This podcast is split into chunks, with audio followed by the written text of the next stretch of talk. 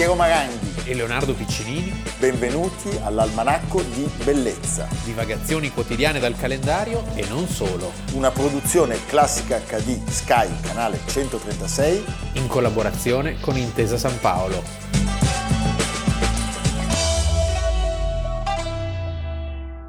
Almanacco di Bellezza 2 luglio, Leonardo Piccinini. Piero Maranghi, luglio col bene che, Che ti, andate sempre figlio, mio figlio. Fra poco è il mio compleanno, quindi preparate dei cesti, Di Vimini. che di vimini, Ah, dei cesti di vimini pieni, non di vimini, va bene. di viveri. di viveri, bravo. Allora, qui è ciò che ho fatto, ciò che ho pensato, ciò che sono stato. Ho detto il bene e il male con identica franchezza. Non è Giovanni Rana? Non è neanche Amadori, No. no, no, è un signore che eh, verso le 11 del mattino, il 2 luglio del 1778, anno di fondazione del Teatro alla Scala di Milano, Eh già. eh, Purtroppo. pochi giorni dopo, tra l'altro, eh, si chiama Jean-Jacques, Jean-Jacques. eh, di ritorno dalla passeggiata giornaliera eh, nel parco della residenza del marchese de Gérardin. Cosa fa? Ciappa. Muore, eh, si accascia improvvisamente Poverino. perché è colpito da apoplessia sierosa. Sì, cioè che è l'ictus l'ictus praticamente, cerebrale. come si diceva Così allora, allora lo sapeva- chiamavano. ecco. Stiamo parlando di Rousseau. Sì. È- la sua è una morte annunciata da, da lui stesso, perché così aveva commentato la notizia della scomparsa di Voltaire a Parigi Lo stesso anno. lo stesso anno. Pensa che cosa. Simul stabunt. Ecco, Stabunt. Anch'io e Piero moriremo lo stesso anno. Ti è. Eh, no, poi lo dico per te, scusa, perché tu sei molto più giovane. È vero. Vabbè, speriamo di Eh, sì. allora, cioè, non ci ho ripensato. No, Voltaire era morto il 30 maggio e lui dice le nostre vite erano legate l'una all'altra, la sua morte e anche la mia. Sì, in realtà si sono azzuffati tutta la vita. Beh, però è un azzuffo meraviglioso. Sì, sì, e sì. poi è un azzuffo che ha prodotto degli azzuffi. Coppie Bartoli, Prodi e Berlusconi. No, adesso scusa, poveri, la- poveri Rousseau e Voltaire. Eh. Senti, Jean-Jacques Rousseau era nato il 28 giugno del 1712, A Genève. fa tempo a compiere gli anni ancora una volta, prima di morire, a Ginevra. Ginevra che non era un posto molto allegro No. all'epoca. eh. Suo padre si chiamava Isacco, Era un orologiaio. faceva l'orologiaio erano tutti calvinisti e la mamma muore alla nascita di Jean-Jacques. Questa cosa sarà determinante nella psicologia del giovane filosofo perché il padre guarderà sempre a lui da un lato l'amore per la sposa perduta, dall'altro il rancore per la perdita che lui riverserà sul figlio e quindi ci sarà questo complesso intenso rapporto col padre che molti hanno, hanno collegato all'origine del suo carattere così inquieto, tendente alla fantasticheria, tendente alla solitudine, insomma un personaggio quantomeno introverso, un genio ma molto difficile. Certo. Noi sappiamo che a dieci anni, nel 1722, il padre lo lascia alla custodia dello zio materno che lo manda eh, a pensione presso il pastore Lambertier, eh, al cui ricordo Rousseau resterà sempre legato. Che non è il pastore, quello delle pecore. No, non è, è un pastore, nel senso pastore- maremmano. No, è un pastore, un pastore, dai. Nel 1728, a un certo punto, lui fa la passeggiata. Sì, che sono quelle storie, Eh, quelle leggende, eh. no? Perché però è vero che a, a Ginevra, che erano tutti severi, calvinisti, no? molto rispettosi, si andava a letto presto con le galline, e quando veniva il trabuio si chiudevano le porte della città perché La famosa passeggiata che è troppo lunga. è troppo lunga si e lui protrae troppo, a quel punto lui trova, trova le le porte. porte della città chiuse. E Pensa di- che cosa? che cosa- Che uno dice, vabbè, mi Sì, vado all'Holiday che- Inn. Beh, insomma, nel 1730 Non non è Inn. deglutisci c'è il mostro del Gévaudan, Sì. non c'è l'Holiday Inn. Cosa fa? Su due piedi abbandona famiglia e città. Sì. Ed e comincia una vita veramente molto interessante, ma anche molto picaresca, potremmo dire, fatta di vagabondaggi, di avventure, eh, poi inizierà questo rapporto, diciamo, di una mamma che non aveva mai avuto, che sarà mamma e barra amante. Madame, Madame de Varenne. Varenne. Mamma mia. Eh sì, perché Madame... Protestante convertita. Madame de Varenne. Madame de Varenne però, diciamo, sarà anche l'inizio di una brusca passione, litigi, fughe, riappacificazioni, fino al 1744. Lei poteva fare tutto questo solo perché da protestante era diventata cattolica e quindi poteva andare a confessarsi. Ah, ecco, eh, è lì la chiave eh. della... E dove lo manda a studiare? A Torino. A Torino, sì. eh, presso l'ospizio dello Spirito Santo. Allegria, oh. Dove anche lui abiura sì. alla fede protestante e si fa battezzare. Bene. Dopo tre anni spesi a Torino. Beh, Solo come un cane. No, lui incomincia a girare la Svizzera. Ci siamo chiesti anche se sia stato a Ponna. Che non è in Svizzera. Potrebbe essere passato da Ponna superiore, sì. suscitando l'invidia degli abitanti di Ponna inferiore e di Ponna di mezzo. Certo. Ma questo lo verificheremo. Certo. Eh, non lo sappiamo con certezza. Quello che sappiamo è che lui prende lezioni di musica da Jacques de la Maître ad Annecy e poi fa l'interprete, l'insegnante di musica e il precettore. E infine torna a Dama, e da torna, Madame de Varenne. E torna da Madame de Varenne dove... La quale spende, era felice. Beh, se parliamo di dieci anni di vita tranquilla e serena sì. nel, nell'esistenza di Rousseau, sono quelli lì. Sì, cioè sì. lui fa il maestro di musica, l'intendente. E c'ha la madame. E c'ha la madame de Varan. Insomma, tu ce l'hai la madame de Varan, io no. Allora, a un certo punto, però, bisogna andare anche a Parigi, perché sennò sì. che stiamo a fare? E va bene una messa, eh, appunto. Adesso è, cattolico, adesso è cattolico. E pubblica i suoi primi scritti che sono dedicati alla musica. Lui, insomma, è molto ambizioso su questi scritti, li presenta all'Accademia delle Scienze, i nuovi segni della musica, dicono, beh, bel lavoro, sì, bel grazie. Lavoro. Anche, anche grazie. Se, grazie, ha fatto un ottimo lavoro, noi ci teniamo la notazione della musica di Guido d'Arezzo, può andare, sì. sai quello, no? No, nel senso che non viene cambiato, diciamo, il modello. Però più interessante entra in contatto con un gruppo a cui sarebbe stato legato, seppure in eh, posizione dialettica e anche di feroce antagonismo, cioè il gruppo degli enciclopedisti di Diderot, d'Alembert e appunto Voltaire. E all'inizio c'è un rapporto di amicizia e lui scrive per l'enciclopedia, allora c'era molto tempo a 344, 344 voci. voci. Tra cui quella dell'economia politica. Eh? Che estrapolata diviene il discorso sull'econo- sull'economia politica. Quando sfogliate l'enciclopedia, che è cosa che tutti, quella proprio del Settecento, no? facile da trovare, sappiate che molti, molte pagine sono opera di Rousseau. Beh, insomma. Allora, c'è la, la, la, l'esposizione della necessità di separazione tra il potere legislativo e quello esecutivo. Nel 1752, nel suo intermezzo operistico Le Divines du Village viene eseguito con grande successo a Fontainebleau alla presenza di Luigi XV. Il re vorrebbe incontrarlo, ma Rousseau è già lì preso dall'ansia da prestazione, potremmo dire, proprio come le, come le star. Poi soffre di incontinenza, sappiamo. Poverino. Mamma mia. Abbandona Fontainebleau e non incontra... Va, so, va, sotto un albero nel bosco. Où es-tu, Jean-Jacques?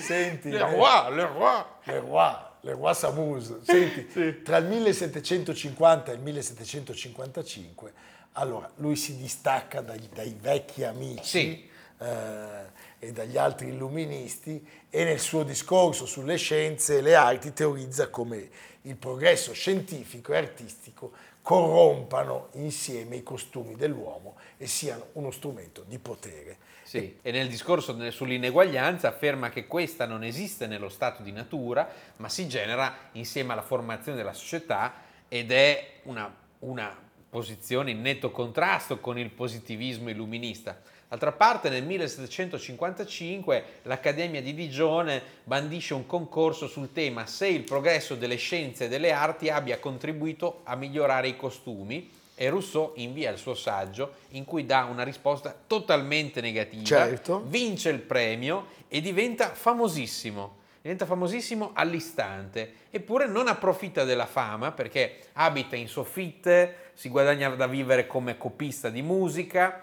il rapporto con i filosofi illuministi si deteriora, con Voltaire, con Condillac, anche perché il suo era un carattere veramente difficile. Mamma mia. E sappiamo che Voltaire si rifugia a Ginevra, dove entra in contrasto, perché la Francia ogni tanto lo, lo, lo censurava, Certo. quindi lui scappava, e entra in contrasto con i leader della città che erano calvinisti e che volevano vietare le rappresentazioni teatrali.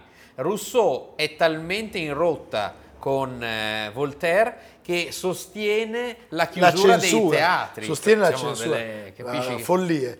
C'è un'altra donna che gli salva un po' la ghirba, perché in questi anni Madame d'Épinay lo ospita Montmorency, poi anche i rapporti con lei si deteriorano e lui finisce sotto la protezione del maresciallo del Lussemburgo. E in questo periodo scrive due delle opere più importanti e controverse della sua produzione, L'Emilio o dell'educazione e il famoso contratto sociale. Sono testi che gli causano un coro di disapprovazione. Il Parlamento parigino chiede la distruzione di tutte le copie e l'arresto del filosofo che è costretto a, fuggire in Svizzera per sottrarsi alla condanna. Nel frattempo lo scontro con, con Voltaire è degenerato, per cui lui scrive la famosa lettera sulla provvidenza in cui confuta le tesi di Voltaire e il pessimismo dello stesso Voltaire appunto sulla provvidenza. E siamo nel periodo della paranoia ormai degenerata del povero Rousseau, eh, anche se effettivamente il mondo intorno a lui è talmente ostile da gettarlo in questo stato di prostrazione e sconforto. Anche in Svizzera la campagna diffamatoria eh, lo raggiunge e la casa dove risiede a un certo punto viene presa a sassate dai, dai concittadini. C'è una fuga, lo sappiamo, in Inghilterra, da Ospite da David Hume, da grande Hume. filosofo. ma già a fine del 1766 l'intransigenza di Rousseau ha messo a dura prova anche il, povero il Hume. povero Hume, per cui anche lui dice, senti, vattene perché non ti sopporto più. E quindi lui cosa fa? Ritorna in Francia sotto mentite spoglie, Certo. in clandestinità. e con sotto braccio la eh, prima parte della sua opera autobiografica, Le Confessioni. Confessioni. Si arriva al 1770 eh, che scaduti i termini della sua condanna può tornare a Parigi e dà letture pubbliche delle confessioni che vengono presto sospese su istigazione Della, della donna che l'aveva ospitato a Montmorency, a Montmorency, la, la D'Épinay, perché lui in queste lettere cita anche Insomma, fatti... lo querela Sì, sostanzialmente. dice che sono Sì. diffamazioni. eh?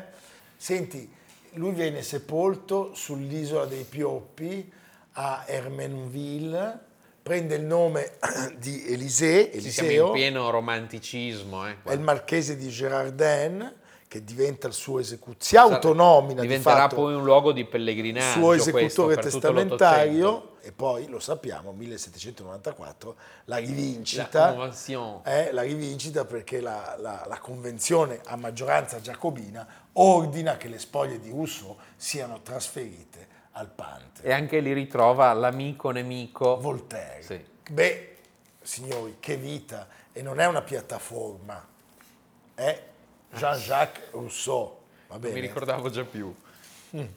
Julie se remémore ici son ancienne passion, demeurée inassouvie avec Saint-Preux. Elle espérait connaître un jour auprès de lui une véritable félicité, et cette espérance la rendait heureuse. Car Julie pouvait alors se contenter de substituer le rêve à la réalité. Cet état se suffit à lui-même, tel est le pouvoir de l'imagination. Elle compense l'absence, ici de l'être aimé, en procurant une jouissance purement mentale, irréelle, dans un certain sens, mais néanmoins efficiente. Pour les personnes très imaginatives, tel est le cas de Julie, mais aussi sans doute de Rousseau lui-même, les satisfactions fantasmatiques constituent un véritable réconfort qui supplée, qui remplace donc le plaisir charnel.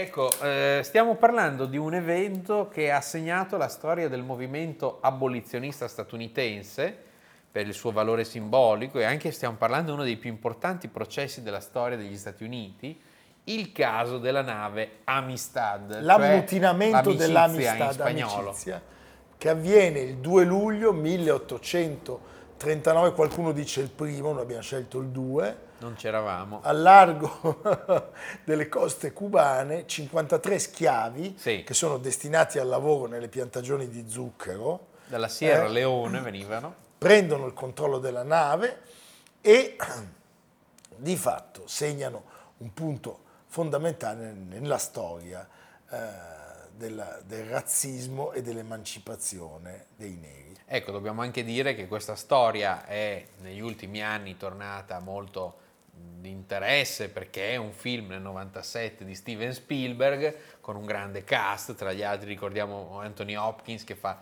l'ex presidente eh, Adams, Quincy Adams, sesto presidente degli Stati Uniti, e Morgan Freeman e questo film ha riportato d'attualità una storia eh, molto interessante dove si sono scontrate due Americhe, una Certo. cosa che poi sarebbe capitata tante volte. E Leonardo, nella prima metà del XIX secolo, il trasporto illegale di schiavi a, bo- a bordo delle negriere, di, questi- di queste navi che dall'Africa occidentale eh, arrivavano a Lavana, eh, eh, in realtà era una pratica diffusissima, sebbene pro- fosse proibita Sulla carta. sulla carta.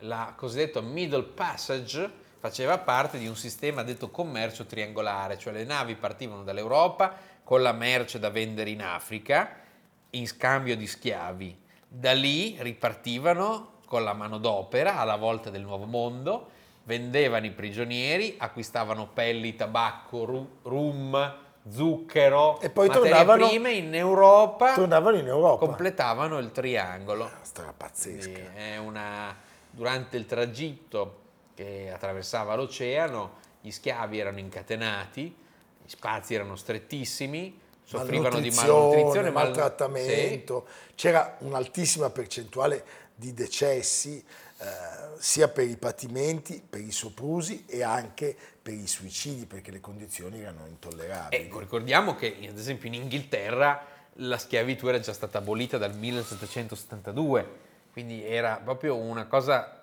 specifica del mondo americano che eh, d'altra parte doveva la sua ricchezza e il suo commercio grazie purtroppo a questa- questa manodopera.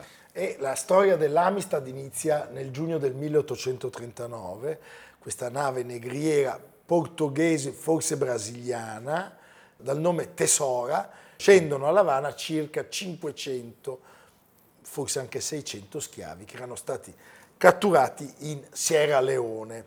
Di questi eh, 53 eh, sono prigionieri mendi, cioè era uno dei gruppi etnici della Sierra Leone, vengono acquistati dai proprietari terrieri José Ruiz e Pedro Montes per lavorare nelle loro piantagioni di zucchero. Ci sono anche quattro bambini, tre femmine e un maschio.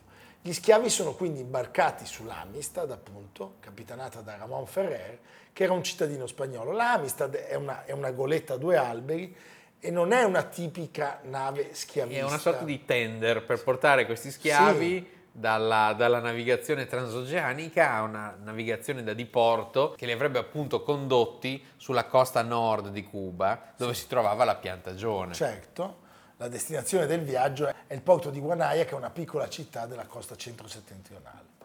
Durante la traversata c'è l'ammutinamento, cioè i neri si impadroniscono della nave, il comandante con questo nome mitico, José Cinq, riescono ad ammutinarsi. Sembra che la rivolta fosse scoppiata in seguito a un'infelice minaccia del cuoco di bordo che scherzando dice che i prigionieri saranno uccisi salati e cucinati. Mamma mia.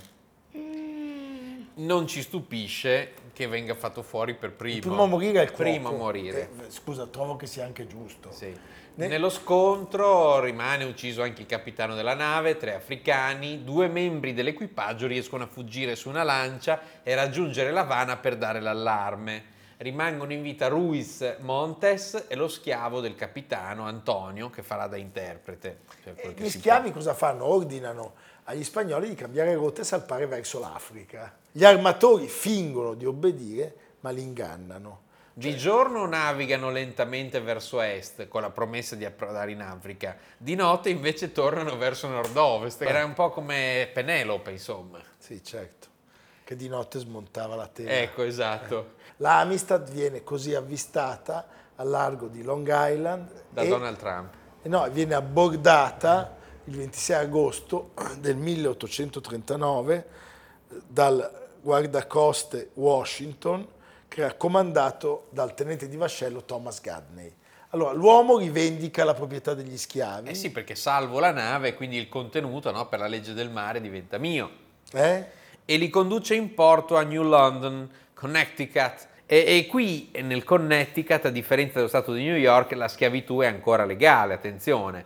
I ribelli vengono incarcerati con l'accusa di omicidio e pirateria e ne segue un importante caso giudiziario che vediamo proprio nel film di Spielberg. Il 7 gennaio del 1840 i prigionieri sono rinviati a giudizio per ammutinamento. Parte dell'opinione pubblica statunitense si oppone al processo e nasce un movimento di dissenso che è cappeggiato dal comitato dell'Amistad, che si batte per ottenere la libertà dei prigionieri e la definitiva abolizione della schiavitù. Per poter comunicare con i detenuti, un membro del comitato, un professore, Josiah Willard Gibbs impara i numeri fino a 10 nella lingua mende e si reca al porto di New York contando ad alta voce e attira così l'attenzione di James Covey, un marinaio africano in grado di comprendere e parlare la lingua mende, che diventerà il tramite tra il comitato e, i i prigionieri. prigionieri. E grazie a questo dialogo che si è instaurato finalmente tra i difensori e i difesi, si riesce a dimostrare che questi africani sono stati A catturati illegalmente, che l'ammutinamento è stato compiuto per rivendicare il loro diritto alla libertà e che pertanto tale azione non può essere considerata un reato. E la sentenza accoglie insperatamente le tesi della Eh, difesa certo. e quindi conferisce agli schiavi, meraviglioso, lo status di uomini liberi. Poi la cosa ancora più importante, Sancisce anche che il governo americano si deve impegnare a dare a questi schiavi liberati il eh, denaro o i mezzi per poter tornare in patria. Eh, la decisione però contrasta ovviamente con la politica. soprattutto col presidente di allora, Il presidente di allora si chiamava Martin Van Buren. eh, era, un- era uno schiavista Sì. di origine olandese. che aveva soprattutto l'interesse, in vista delle elezioni politiche, ad avere buone relazioni con gli stati del sud che, come sappiamo, erano favorevoli allo schi- allo schiavismo e che quindi avrebbero favorito la sua rielezione a presidente. E quindi sostiene il presidente Van Buren la- l'accusa Però, per fare appello contro la sentenza. però un altro ex presidente, che John, nel film è interpretato da Anthony Hopkins. John Quincy Adams, riesce a convincere la con un corte, bellissimo discorso, stupendo, convince la Corte a dichiarare, siamo già nel 1841, quindi sono passati due anni praticamente, Convince- a decretare, a decretare il- lo stato di libertà degli imputati. anche se viene rigettato quello della copertura statale alle spese di viaggio. Liberi sì, ma se le pagano loro- da loro. Però sappiamo che una nave dal nome Gentleman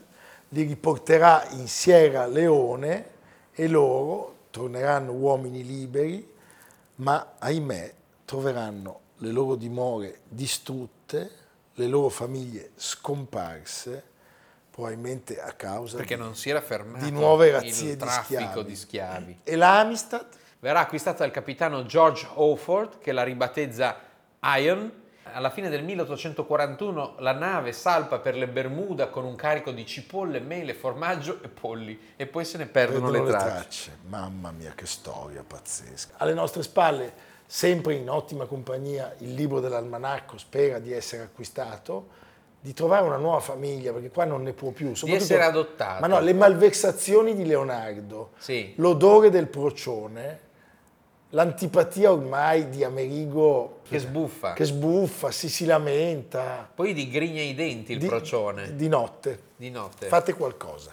Anche per me però. Oltre a comprare il libro, comprate anche me. Va bene? Adottate Piero. Adottate il panda. Sì. Senti Leonardo, dove andiamo? a Genova, perché oggi sono- si festeggiano anche i cent'anni della nascita di Wisława Szymborska, La grande poetessa polacca. Nobel per la letteratura 1996, donna di grandissima ironia che le ha permesso diciamo, di sopravvivere alle tragedie del suo popolo e infatti a lei è dedicata una mostra al Museo d'arte contemporanea di Villa Croce a Genova, che è visitabile fino al 3 settembre, eh, perché lei era appassionata di cianfrusaglie e oggetti inutili e li metteva insieme e formava dei collage molto simpatici. Ad esempio tre deretani che campeggiano sopra la scritta I dettagli del concorso a pagina 43, oppure la torre di Pisa pende tra le dure di un deserto, a un dolmen dell'isola di Pasqua spunta un orecchio umano a sventola, e ancora il David di Michelangelo annuncia mi dimetto, una donna con la lente di ingrandimento ricerca pratiche lascive, eccetera, eccetera. Insomma, 85 di questi lavori eh, che dialogano con taccuini, lettere, diari, versi mai pubblicati. Insomma, un luogo bellissimo, tra l'altro. Eh, Villa Croce a Genova è un omaggio a questa grande donna. Vislava Szymborska, che non si imbosca. Non si Eh, imbosca, va no. bene, ci vediamo domani. domani. Almanacco di bellezza a cura di Piero Maranghi e Leonardo Piccini. Con Lucia Simioni, Samantha Chiodini, Silvia Corbetta, Jacopo Ghilardotti, Paolo Faroni, Stefano Puppini. Realizzato da Amerigo Daveri, Domenico Catano, Luigi Consolandi, Simone Manganello, Valentino Puppini. Una produzione classica HD, Sky Canale 136 in collaborazione con Intesa San Paolo.